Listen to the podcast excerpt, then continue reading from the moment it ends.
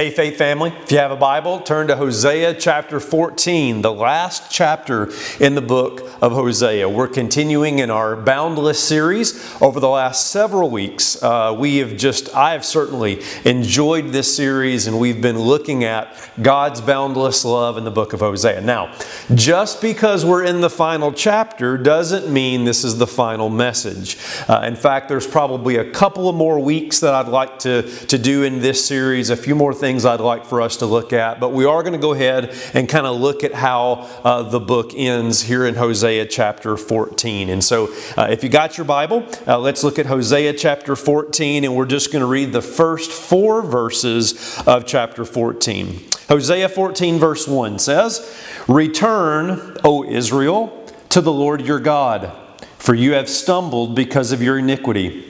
Take with you your words and return to the Lord and say to him, Take away all iniquity, except what is good, and we will pay with bulls the vows of our lips. Assyria shall not save us. We will not ride on horses, and we will say no more, uh, Our God, to the work of our hands. In you the orphan finds mercy. I will heal their apostasy. I will love them freely for my anger has turned from them. This is the word of God. Faith family, let's pray together. God, thank you for this opportunity once again to return to the book of Hosea, uh, to understand uh, even deeper your love. Uh, that is for us in Christ Jesus. And so uh, just help me as I teach uh, to teach your word. Uh, may it be uh, faithful to what you have revealed in the scriptures. And so, uh, God, help us now understand you even more in Jesus' name. Amen. Well, as a uh, father of two daughters, uh, I have seen it more than I wanted to. In fact, it is my middle daughter, my middle child's favorite Disney movie. I'm referring to Beauty and the Beast. Many of you remember the story. There's a, a poor inventor that has a, a young daughter by the name of Belle. Belle is seen to be, by most of the villagers, a little odd because of her love for books, but more than that, she is ultimately admired for her beauty. In fact, there's a, there's a man in the village who is absolutely in love with her. He wants more than anything to marry her. He asks her every day if she will marry him. And he is the kind of man, the kind of guy that every woman would want to marry. His name was Gaston. What a hunk. He is tall and strong and handsome, and without a doubt, he is the best pick in town. Every guy here'd love to be you, Gaston, hey! even when taking your lumps. There's no man in town as admired as you. You're everyone's favorite guy. Everyone's awed and inspired by you, and it's not very hard to see why. No one's slick as Gaston, no one's quick as Gaston, no one's next as incredibly thick as Gaston, for there's no man in town half as manly. Perfect, a pure paragon. You can ask any Tom, Dick, or Stanley, and they'll tell you whose team they prefer to be on. No one's been like Gaston, okay, big like Gaston. No one's got a swell cleft in his chin like Gaston. As a specimen, yes, I'm intimidating. I wanna go to Gaston. I mean, seriously, if Belle has any intelligence at all, if she has any sense at all, she will marry a guy like that. And that is part of the, the twist of the whole story. You see, Belle, due to a very unfortunate event related to her father, she ends up imprisoned by a beast. And while she is in prison, much to her shock, she is treated with kindness. In fact, the beast falls in love with her as well. Uh, but she wants nothing to do with the beast. I mean, after all, how could you love someone that looks like that? I mean, look at that face. He's a beast. And then one day, upon hearing that her father is not doing well, Belle asked the beast if she could be released. And he agrees. While Belle is away uh, tending to her father, it dawns on her that she has fallen in love with the beast. And in a shocking turn of events, at least by all worldly standards, Belle ends up marrying not the pick of the village, a man like Gaston. She ends up marrying the beast. In fact, if you know the story, it's her love that transforms the beast into a beauty. And all God's people said, Yuck, right? Now, Faith family, listen to me for just a moment. We all know that Beauty and the Beast is a fairy tale. We understand that. But it's also one of the most famous examples in movie and literature and film uh, of an unlikely marriage. I mean, after all, most people would not expect someone as beautiful as a Belle uh, to love someone as beastly as the beast. And yet, that often happens in life. Does it not, Faith Family? I mean, come on, be honest. There are times when you look at a couple and you think, what in the world is he doing with her? Or vice versa, what is she doing with him? In other words, you take a look at a couple, and by all appearances, there doesn't seem to be any rational reason for why the two of them would be together. And your assessment that leads you to that conclusion may be based on their physical attraction, like Beauty and the Beast. Maybe it's based on their financial status.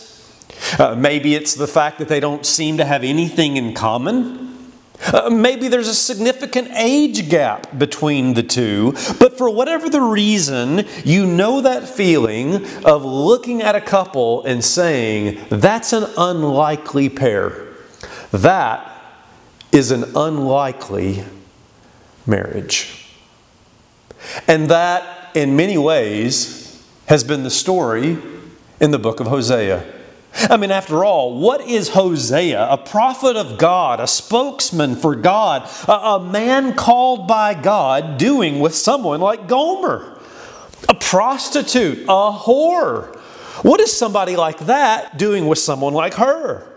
And of course, if you're mentally overthinking that example, uh, you're missing the point because the real question would be what is God doing with a people like Israel? What is God doing with a people like Israel? Or better yet, come here, faith family. What is Jesus doing with you? What is Jesus doing with you? Talk about your odd couple. And think of it in the book of Hosea. How can the best possible husband in the universe, the God who is forever faithful, love a constantly wayward, consistently unfaithful wife like Israel? I mean, every time he makes her prosper, she becomes a prostitute. He never leaves her. She leaves him time and time again. He wants her. She wants Baal. And yet he remains unmoved in his love for her. And eventually you're just left wondering what is he doing with her? What is he doing with her?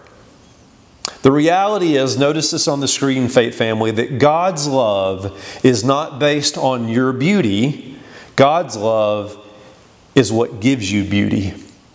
God's love is not based on your beauty, that is, your good works, or your uh, earning it, or, or your uh, living up to an expectation of where you would be loved. It's His love that makes you beautiful. As I've said time and time again in this series, God's love for you is not based on the fact that you are good or bad, it's based on the fact that you are His. And it's His love that makes us beautiful. Now, as we come to this final chapter in the book of Hosea, like every love story, and certainly the, uh, a love story as odd as this one, we ask, how does it end? How does this love story that we've studied for all these different weeks in now 14 chapters, how does it come to an end? And you would think at this point it'd be like, okay, God finally comes to his senses, right? I mean, God finally, the faithful husband who has been forsaken time and time again uh, by this beastly, sinful bride, he comes to his senses and he gets rid of the old hag for good. Isn't that what you would expect? The wayward wife finally walks away one too many times, and the husband calls it quits. How does this love story end? Verse 4 I will heal their apostasy, I will love them freely, for my anger is turned from them. That's how this love story ends. Notice here the security of God's love. I mean, if there's one thing that you'd have to say about this faithful husband that is God, it's that he sure is consistent. Because the book of Hosea ends the way it's been throughout of God continually loving his people. Let's break down that verse. He says, I will heal their apostasy. That is, though they have forsaken me, though they have turned from me, I will restore them, I will heal them, I will renew the covenant we made together. Secondly, I will love them freely. God is saying, I love my people, not because I have to not because I'm obligated. There's no arm twisting here, no deal making, no expectations. It's just free, sovereign, unconditional love that God has for His people. It's crazy. It's absolutely insane. After all that has been said and done, after everything that Israel has done to their faithful husband God, he says, I'll heal their apostasy, I'll love them freely. And then the third phrase in that verse, my anger has turned from them. I have no anger towards them at all. It's not, I will love them, but I can't look at their face. It's not, I will love them, but I'm never going to let them forget it. It's not, I will love them, but they're going to have to sleep on the couch. It's not, I will love them, but to, if they do this one more time, not at all. Not at all. This love story ends with God, after all of Israel's idolatry and spiritual adultery and under the table deals with Assyria, it is God saying this I will love them freely. And there'll be no anger at all. None whatsoever. This is God's boundless love for His people. In fact, Emma, listen to me for just a minute. This is not just what the Old Testament book of Hosea is saying as it relates to God and Israel. This is what the New Testament book of First John says about Jesus and his bride. Look at 1 John chapter 4 and verse 10. 1 John 4 verse 10 says, "In this is love. Not this is important, not that we have loved God, but that he loved us and sent his Son to be the propitiation for our sins. In other words, faith family, you and I did not love God first. He loved us. We were not even able to love him. It's like that old song, Oh How He Loves, or Oh How I Love Jesus, Oh How I Love Jesus, Oh How I Love Jesus, because he first loved me. You see, without God's love, we are unable to love Him, for dead people don't love very well. And the good news of this truth, notice this on the screen, is that His love for you is not conditioned on your love for Him. That's incredible news. This proves the fact this is love, that God loved us, not that we loved Him. It means that there's no conditions to His love. It's not, I love you if you love me, or I loved you because I knew you were going to love me. No, God simply put His love upon us. He didn't love you because of conditions, He loves you unconditionally. Which means, faith family, God loved you before, God loves you now, and He will love you forever freely. This is God's amazing and boundless love. But it gets even better. According to Hosea 14 4 and 1 John 4 10, now think about this, faith family zoned out, zoned right back in right here. What this means is the only thing God feels for you is love. The only thing, the only thing He feels for you is love. That's it. Hosea puts it this way My anger is turned away. 1 John 4 puts it this way Jesus is the propitiation for our sins. Propitiation just simply means the wrath substitute. In other words, all of the righteous anger, and it is a righteous anger, all of the righteous anger that God has towards us and our sin was placed on Jesus Christ at the cross. And that means the only thing He feels for you, even in your mess, is love. It's the only thing He feels for you. It's not 50 50, it's not 90 10, it's not 99.9 and 0.1, it's 100% love. It's not love with a little bit of frustration, love with a little bit of hesitation, love with some uncertainty, love with resentment. It's only love. It's not love in the past, but not love in the present. It's not love in the past and the present, but not in the future. It is love in the past, love in the now, and love forevermore. That is God's love for you in the person of Jesus Christ. Because Jesus took God's anger, the righteous anger that our sin deserved, because Jesus took that, the only thing we receive is God's love. That's how secure, that is how secure God's love for you is in the person of Jesus Christ. Now, the reality of God's love, everything that I have just said over the past several minutes here, ought to shock you. It ought to be the most shocking news you've ever heard in your life. It, you ought to almost be appalled at such a statement. Now, I'm going to try to illustrate this. I'll probably get in trouble as a communicator. I probably won't communicate it well, so give me grace. But I'm going to try to give an example to, to help you feel how shocking this is that God would love us this way. Let me show you something, okay? Hang with me, think with me for a minute. Go back to Hosea chapter 13 and verse 16. This is Hosea 13, verse 16. It's the last verse of Hosea 13, and it says this Samaria, that is Israel, the northern kingdom, shall bear her guilt because she has rebelled against her God, and they shall fall by the sword.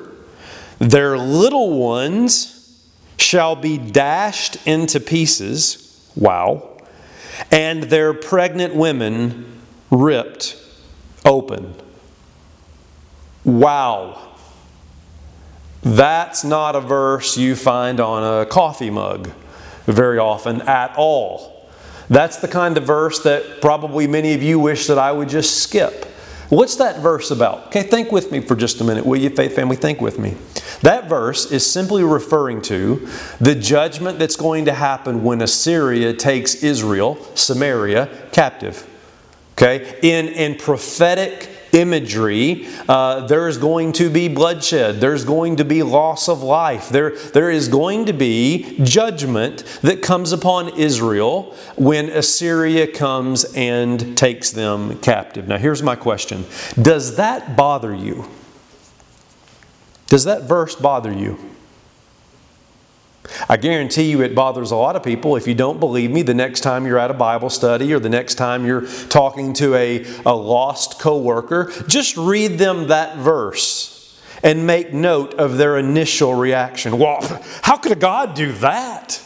How could, how, how could God be a God of love and stuff like that happen? And they'll get appalled and they'll get outraged and they'll be, they'll be shocked by such a verse. Now, hold that thought and let me give you an illustration.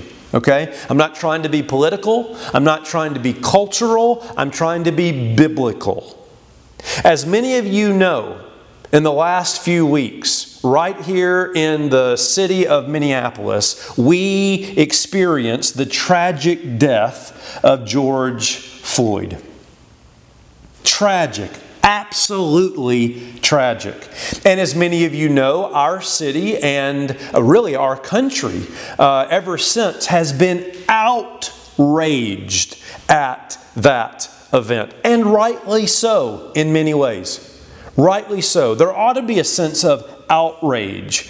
But here's my question. Here's my question, okay? And I say this with the purest of hearts. I hope that I will communicate this well. Here's my question for you which of the following outcomes would be most outrageous? Which of the following outcomes would be the most outrageous?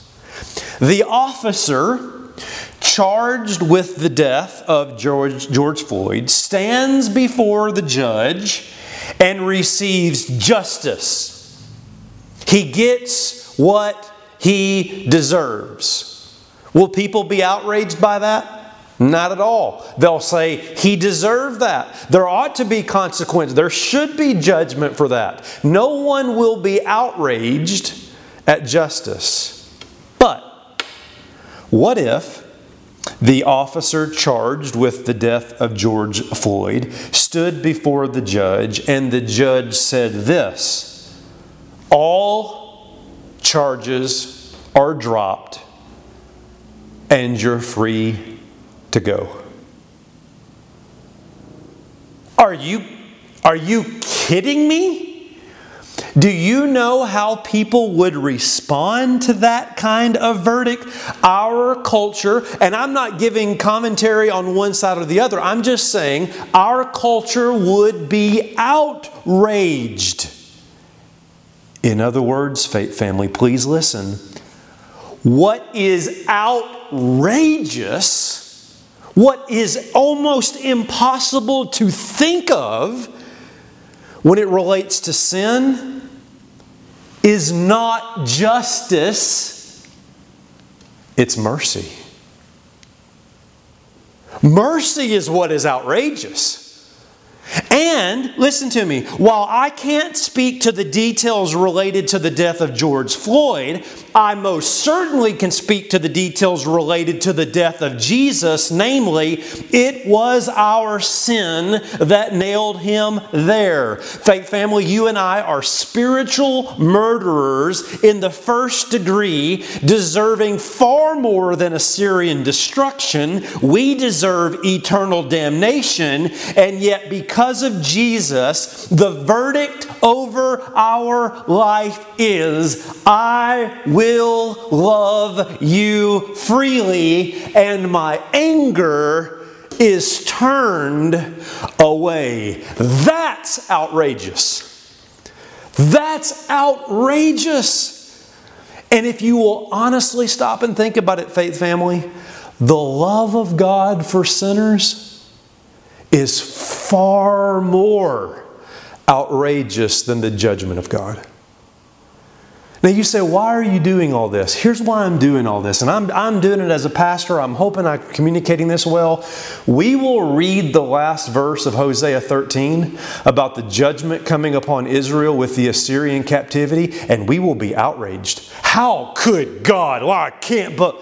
And then we will read in chapter 14 God saying, I will love you freely. And we're kind of like, yeah, that sounds about right. And it shows you how little we really understand about the insanity of God's love for us. It really is an outrageous love. God says to his wayward people, when it's all said and done, and the love story comes to a close, here's how it ends. I will heal you, and I will love you freely, and there will be no anger for you whatsoever. That's the security of the love of God in Hosea 14. Now, the challenge for us as believers, the challenge for us is how do we live in that? How do we live in that love? Well, 1 John, I think, is helpful again here. Here's 1 John 4, verse 16. 1 John 4, 16.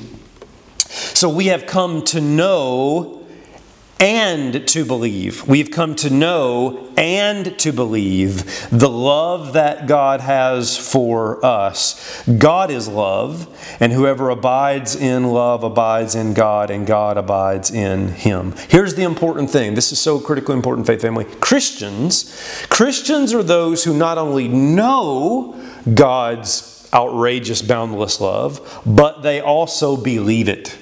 They don't just know it they believe it. That is, they live in it. Because the reality is, and I've addressed this several times in this series, is we're much like the prodigal son.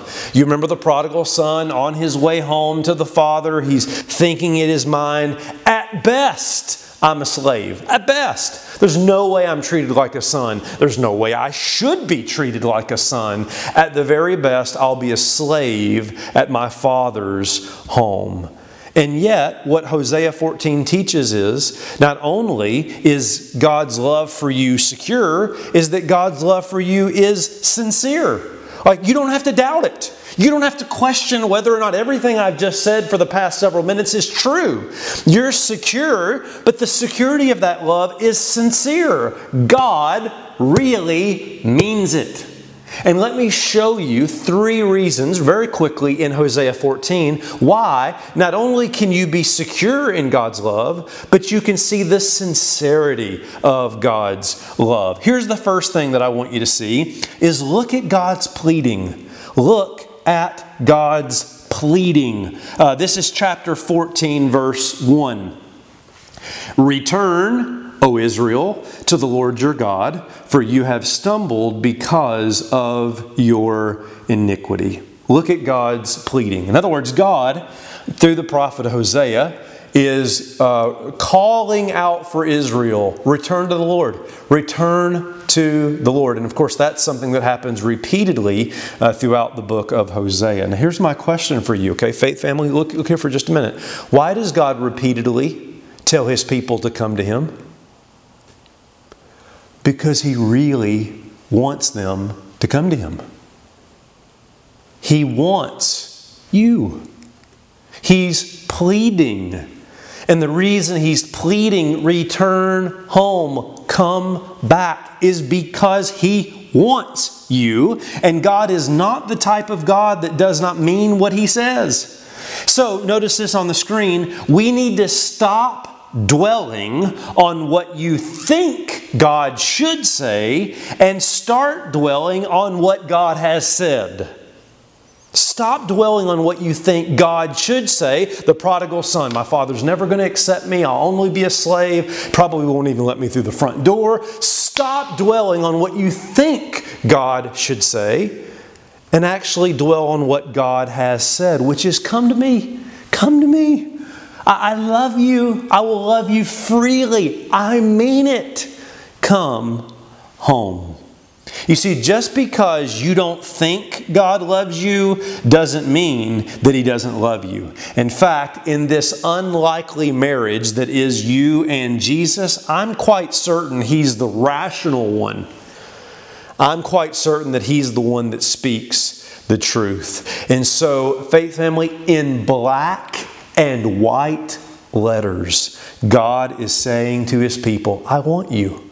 Come home come home. Look at his pleading. If you ever doubt how sincere God is, look at his pleading. Here's a second thing that I would show you about the sincerity of God's love is look at God's pattern. Look at God's pattern. I take this from verse 2.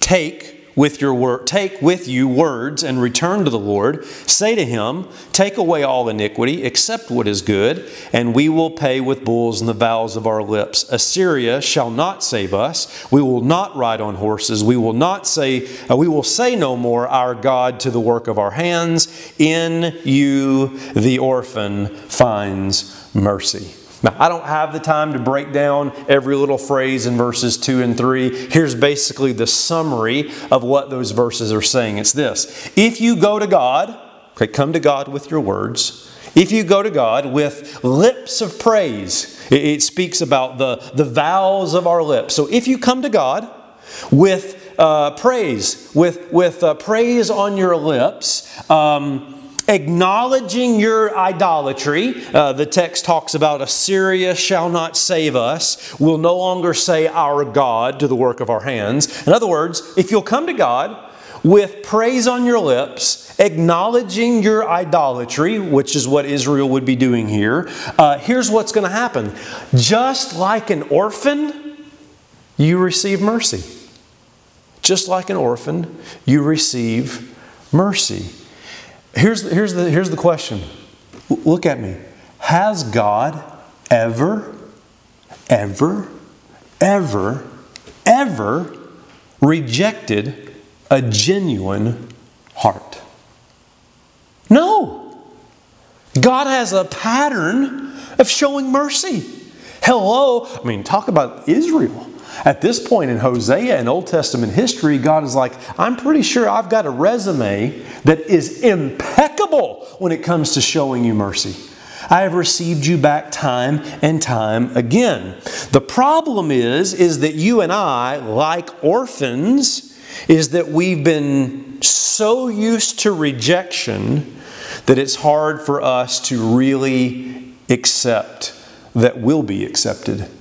We, we forget the pattern of mercy that God has shown us. Now, this is a story I've shared before, and uh, uh, but I think it, it really speaks to this. It's about Ernie Johnson. Many of you will know Ernie Johnson. Uh, he's a broadcaster for TNT, uh, covers the NBA. Well, he and his wife Cheryl uh, have adopted several children. In fact, uh, here's a picture of two of their older children named Ashley and Allison that they adopted from foster care system. Now, uh, Ashlyn and Allison uh, were bounced around uh, for quite a bit during their life. Uh, they had learning disabilities, they had been abused at times in their life. And uh, what Ernie said was that one of the biggest hurdles that he picked up on early on when they came into uh, their family, one of the biggest hurdles was getting them to accept we're not going to send you back. We're not going to send you back.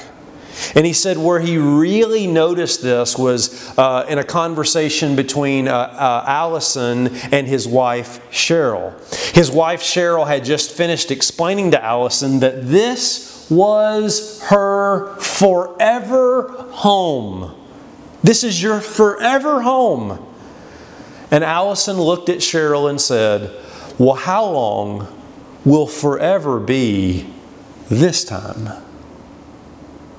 How long will forever be this time? You see, the pattern of their life had been rejection, rejection. You're not loved, you're not accepted. And so it was hard for them to comprehend that this could actually be a forever home.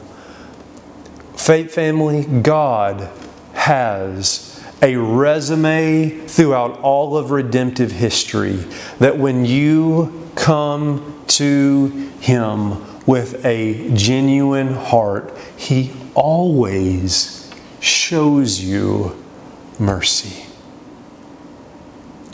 Do you doubt how sincere this love is for you? If you do, look at His pleading come home, come home. He doesn't just say that to say it, He means it. And not just that, look at his pattern. Time and time and time again, he has shown you the grace and love that you do not deserve. Here's a third reason why we can know that God's love is sincere. We can know God's love is sincere, and it's found in uh, verses 5 through 7. But notice the point first it's God's passion. Look at God's passion. Verse 5 I will be like the dew to Israel. He shall blossom like the lily. He shall take root like the trees of Lebanon. His shoot shall spread out. His beauty shall be like the olive. His fragrance like Lebanon. They shall return and dwell underneath my shadow. They shall flourish like the grain. They shall blossom like the vine. Their fame shall be like the wine of Lebanon. Now, let's be honest. Let's be honest. That kind of language doesn't mean much to us. I mean, we read that and we're like, okay, that sounds nice. What in the world does it mean? Do you have any idea where that language comes from? Bible trivia here. Where does that language come from? The answer is the Song of Solomon.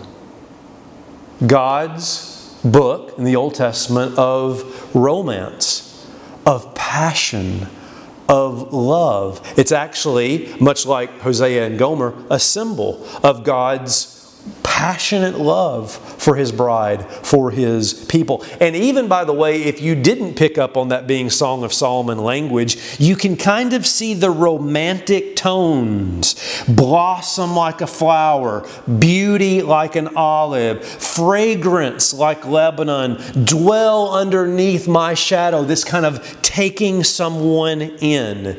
It's the same language, it's the same language used back in chapter 2 of the book of Hosea when God uses this kind of language I will allure her, I will speak tenderly to her. In other words, what is God doing? How does this love story end? It ends with love.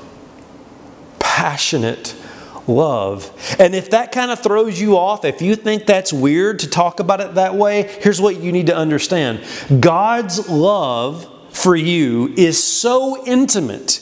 It is so intimate that the only, like the closest human expression that we can even relate to is romantic passion. That, that's like the best we can do, humanly speaking, is to give that kind of metaphor, that kind of illustration. And so, what God is saying to His people is not only am I pleading with you, right? Not only do I have a pattern of showing you mercy time and time again, but I have a passion for you. An intimate passion for my bride. I really, really love you. I'm not playing. I'm sincere. And this book ends with this kind of declaration of God's desire for his wayward wife. It's unbelievable. It's absolutely incredible. So, what's the, the summary of what we've looked at as we close? Is that the love story, the love story that is your relationship to God, the love story that is your relationship with God, ends in love. It ends in love. It's completely secure. There is no doubt at all that in the future and in the now, just like in the past, your love story is going to end with love. And if for some reason you don't think that's sincere, if for some reason you don't think that that's true, all you need to do is look at God pleading for you, look at His pattern of mercy for you, and look at His passion. Look at how much He loves you, and you'll never have to doubt it. So, faith family, think about it. God and Israel. Better yet, Jesus and you. That is a very unlikely marriage. I mean, seriously, who would have ever put the two of you together? Who would have ever put the two of you together? And the answer to that question, of course, is God. God put us together. And it's not a joke, it's not a misprint in your Bible. It is the sincere love of God for you in the person of Jesus Christ. And so sincere is that love that God sent His only Son as a propitiation for our sins. The good news of the gospel, faith family, is that the beauty became the beast to make the beast beautiful forever. And because of that, the only thing he feels for you is love. And that is how your love story ends. Let's pray. God, thank you for um, just once again uh, being in the book of Hosea, just overwhelms us at this amazing love that you have for us in Jesus. And uh, I pray that we are, um, like First John says, not just knowing it, but we're believing it. That, that it, it is sinking in that we feel it and that it's transforming us. And so we thank you um, for your love, and we trust and believe that uh, when it's all said and done, forever and ever and ever, the only thing that you will feel for us is love because of Jesus Christ. Thank you for the good news, and I pray, I really pray, that you would help us as people of faith rest in this truth. In Jesus' name, amen. Well, Faith Family, thanks for uh, worshiping with us today, and uh, I hope that you are being encouraged week after week uh, through our study in the book of Hosea. If you're uh, watching today and you would like to reach out to us here at Faith Family, uh, drop us an email uh, for the gospel gatherings at gmail.com, for the gospel gatherings at gmail.com. Let us know how we can pray for you. Let us know if you would like to reach out and make contact with someone at Faith Family that could uh, talk with you about how you can have a relationship with God. Uh, maybe there's a, a, decision that you need to make of some kind. We would be more than happy uh, to talk with you, whatever God is doing in your life. So thanks for tuning in today. Trust that you'll worship with us again next week. We'll see you then.